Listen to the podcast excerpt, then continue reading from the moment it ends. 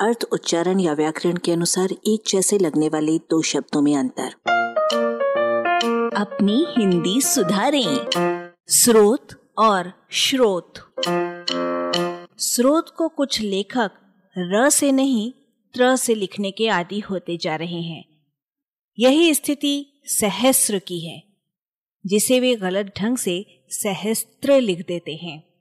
स्र के बदले स्त्र लिखने की इस अशुद्धि का कारण स्त्री, अस्त्र, वस्त्र और शस्त्र जैसे पर्याप्त प्रचलित शब्द हैं, जिनमें र नहीं त्र है और जिनके सादृश्य का प्रभाव लेखक पर अनजाने में पड़ जाता है। स्र से युक्त अन्य शब्द अपेक्षाकृत कम प्रचलित हैं, जैसे स्राव यानी बहना, अजस्र यानी निरंतर, हिंस्र यानी खूंखार और मिस्र देश का नाम। मिश्र एक भिन्न शब्द है जिसका अर्थ है मिला हुआ और दूसरा है जाति विशेष। स्रोत से शक्ल सूरत में मिलते जुलते लेकिन अर्थ में स्पष्ट भेद रखने वाले शब्दों में श्रोत, श्रोत्र और स्त्रोत्र गिनाए जा सकते हैं, जिन्हें प्रयुक्त करते समय सावधानी बरतने की जरूरत है।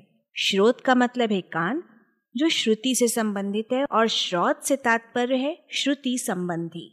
वैदिक ज्ञान को यानी आँखों से पढ़ने के बजाय ऋषियों द्वारा कानों से सुनने के कारण ही श्रुति कहा जाता था।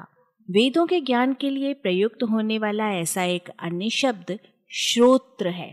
स्त्रोत्र बिल्कुल अलग है, जिसका संबंध स्तुति से है। इसका प्रयोग किसी देवी या देवता की स्तुति से संबंधित रचना, विशेषकर पद्यात्मक के लिए किया जाता है, जैसे दुर्गा स्तोत्र, शिव स्तोत्र। आलेख भाषाविद डॉक्टर रमेश चंद्र मेहरोत्रा। वाचक स्वर संज्ञा टंडन, arbareadio.com की प्रस्तुति।